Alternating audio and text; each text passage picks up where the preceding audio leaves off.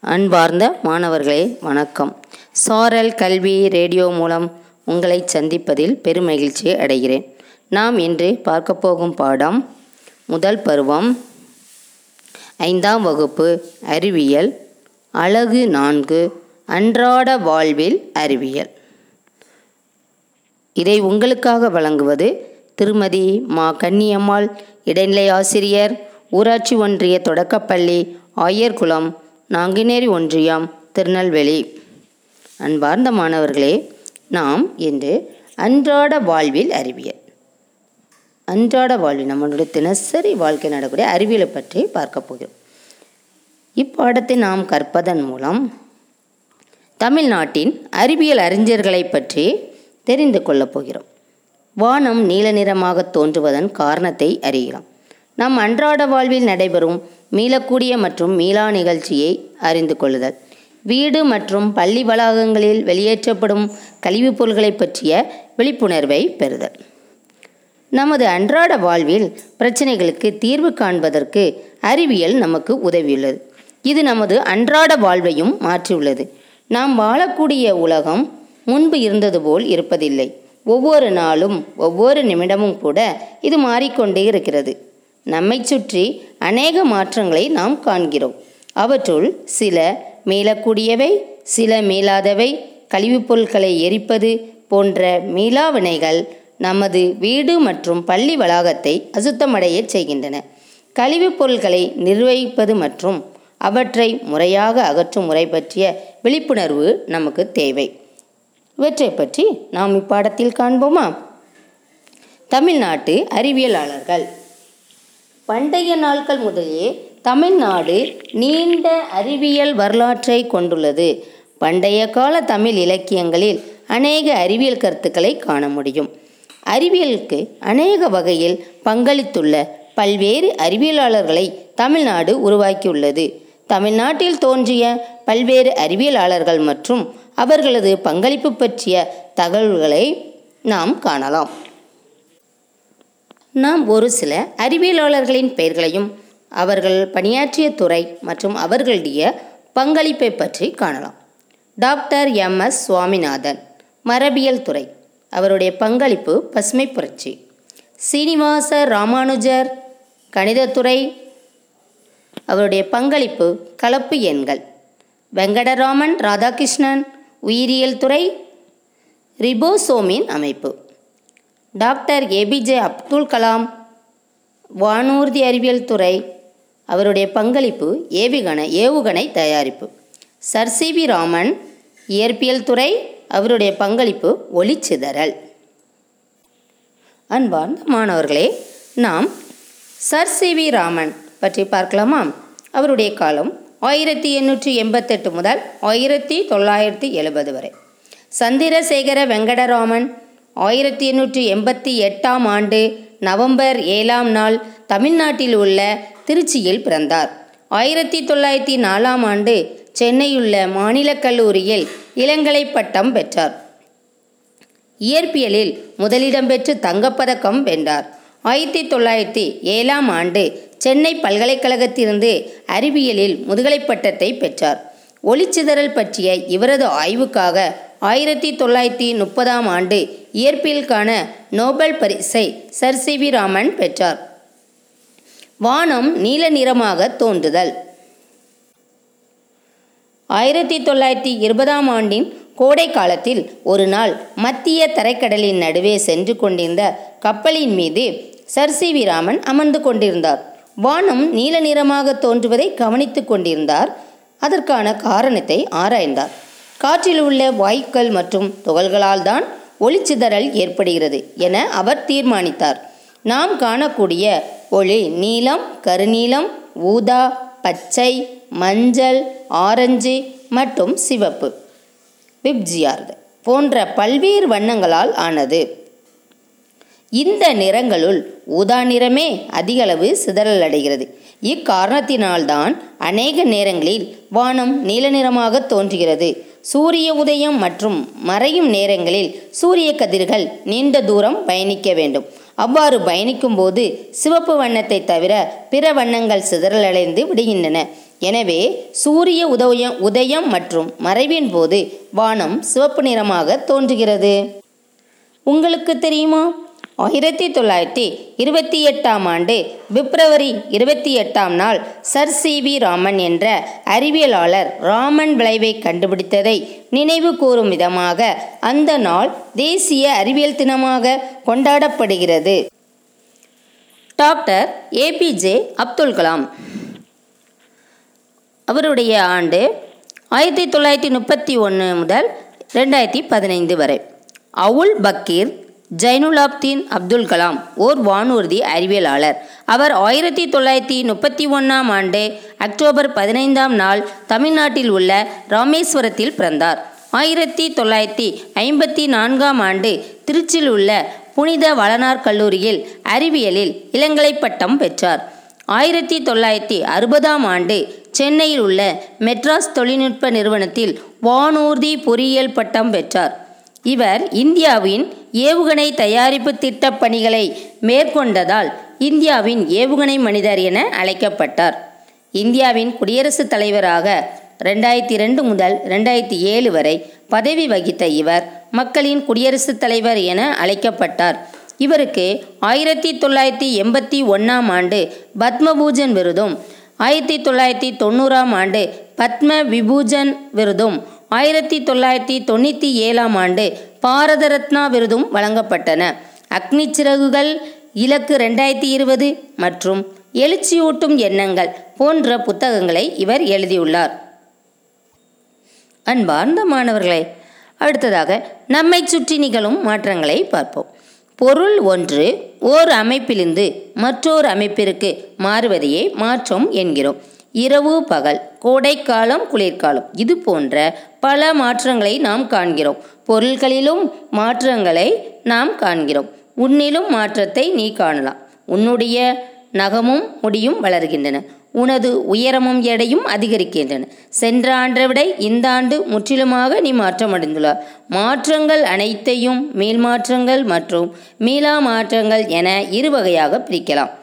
நம்மை சுற்றி நிகழும் மாற்றங்களை மீளக்கூடிய மாற்றங்கள் மீளாத மாற்றங்கள் என இரண்டு வகையாக பிரிக்கலாம். மீளக்கூடிய மாற்றங்களை பற்றி பார்க்கலாம். மறுதலையாக நிகழக்கூடிய மாற்றங்கள் மீளக்கூடிய மாற்றங்கள் என அழைக்கப்படுகின்றன. சிறிதளவு நீரை உறைவிப்பானில் உறைவிப்பான் என்ன ப்ரீஷர் வைக்கும்போது அது பனிக்கட்டியாக மாறுகிறது. அதை வெளியே எடுக்கும்போது மீண்டும் நீராக மாறிவிடுகிறது. இது மீள் மாற்றமாகும். இது வந்து மீள் மாற்றம். மீண்டும் அதே நிலைக்கு மீள்கிறது. அதனால தான் இது என்னது? மீள் மாற்றங்கள். மீளாத மாற்றங்கள். மறுதலையாக நிகழாத மாற்றங்கள் மீளாத மாற்றங்கள் எனப்படும். ஒரு காகித துண்டை எரிக்கும் போது அது சாம்பலாக மாறிவிடுகிறது. அது மீண்டும் காகிதமாக மாற முடியாது. இது ஒரு மீளாத மாற்றமாகும். உங்களுக்கு தெரியுமா? மீளாத மாற்றங்கள் நிலையான மாற்றங்கள் எனவும் வழங்கப்படுகின்றன. வெப்பப்படுத்துதல் எரித்தல் கலத்தல் மற்றும் பொடியாக்குதல் ஆகியவை நிலையான மாற்றத்தை உண்டாக்குகின்றன. அன்பார்ந்த மாணவர்களே உங்கள் புத்தகத்தில் பக்கம் எண் நூற்றி முப்பத்தி மூன்று எடுத்துக்கோங்க. அதில் செயல்பாடு ஒன்று இருக்குது மீள்தன்மை கொண்ட நீச்சுப்பட்டை ஒன்றை முடிந்த அளவு இழுக்கவும். ஒரு நீச்சுப்பட்டை நம்ம இழுக்கிறோம். Elastic band. மீண்டும் அதை விட்டுட்டோன்னா அதே நிலைக்கு பழைய நிலைக்கு வந்துடும் அது மீள் மாற்றம். அதனை பல துண்டுகளாக நறுக்குங்க பல துண்டுகளாக கட் பண்ணிவிட்டு இப்பொழுது அந்த பட்டையை மீண்டும் திரும்ப பெற முடியுமா? முடியாது. அது மீளா மாற்றம். அடுத்ததாக ஒரு பலூனை எடுத்துக்கொண்டு அதனுள் காற்றை நிரப்பணும். அதன் வடிவம் மற்றும் உருவ அளவு மாறுவதை பார்க்கலாம். இப்பொழுது பலூனில் பலூனில் உள்ள காற்றை நாம் வெளியேற்றுகிறோம். என்ன நடக்கும்? பலூனில் காற்று போனால் அது வேறு நிலைக்கு மாறிடும். இப்பொழுது அதன் முழு அளவிற்கு நம்ம காற்றை ஊதி ஒரு ஊசியை கொண்டு அதை குத்தினோம்னா அது உடைந்துவிடும் அந்த பலனை மீண்டும் நாம் பெற முடியுமா? முடியாது. இந்த செயல்பாடுகளிலிருந்து மீளக்கூடிய மற்றும் மீளா மாற்றங்களுக்கு இடையே ஒரு சில வித்தியாசங்களை நாம் காணலாம். மீளக்கூடிய மற்றும் மீளா மாற்ற மீளா மாற்றங்களுக்கு இடையே உள்ள மாற்றங்களை நாம் கூறலாமா? மீளக்கூடிய மாற்றங்கள் மீளா மாற்றங்கள் ரெண்டுக்குள்ள வித்தியாசத்தை காணலாம்.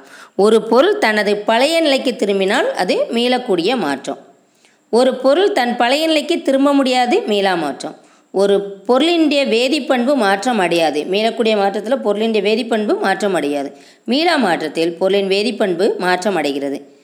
பெரும்பாலான இயற்பியல் மாற்றங்கள் எல்லாமே மீளக்கூடியவை. அனைத்து வேதியியல் மாற்றங்களும் மீளாதவை.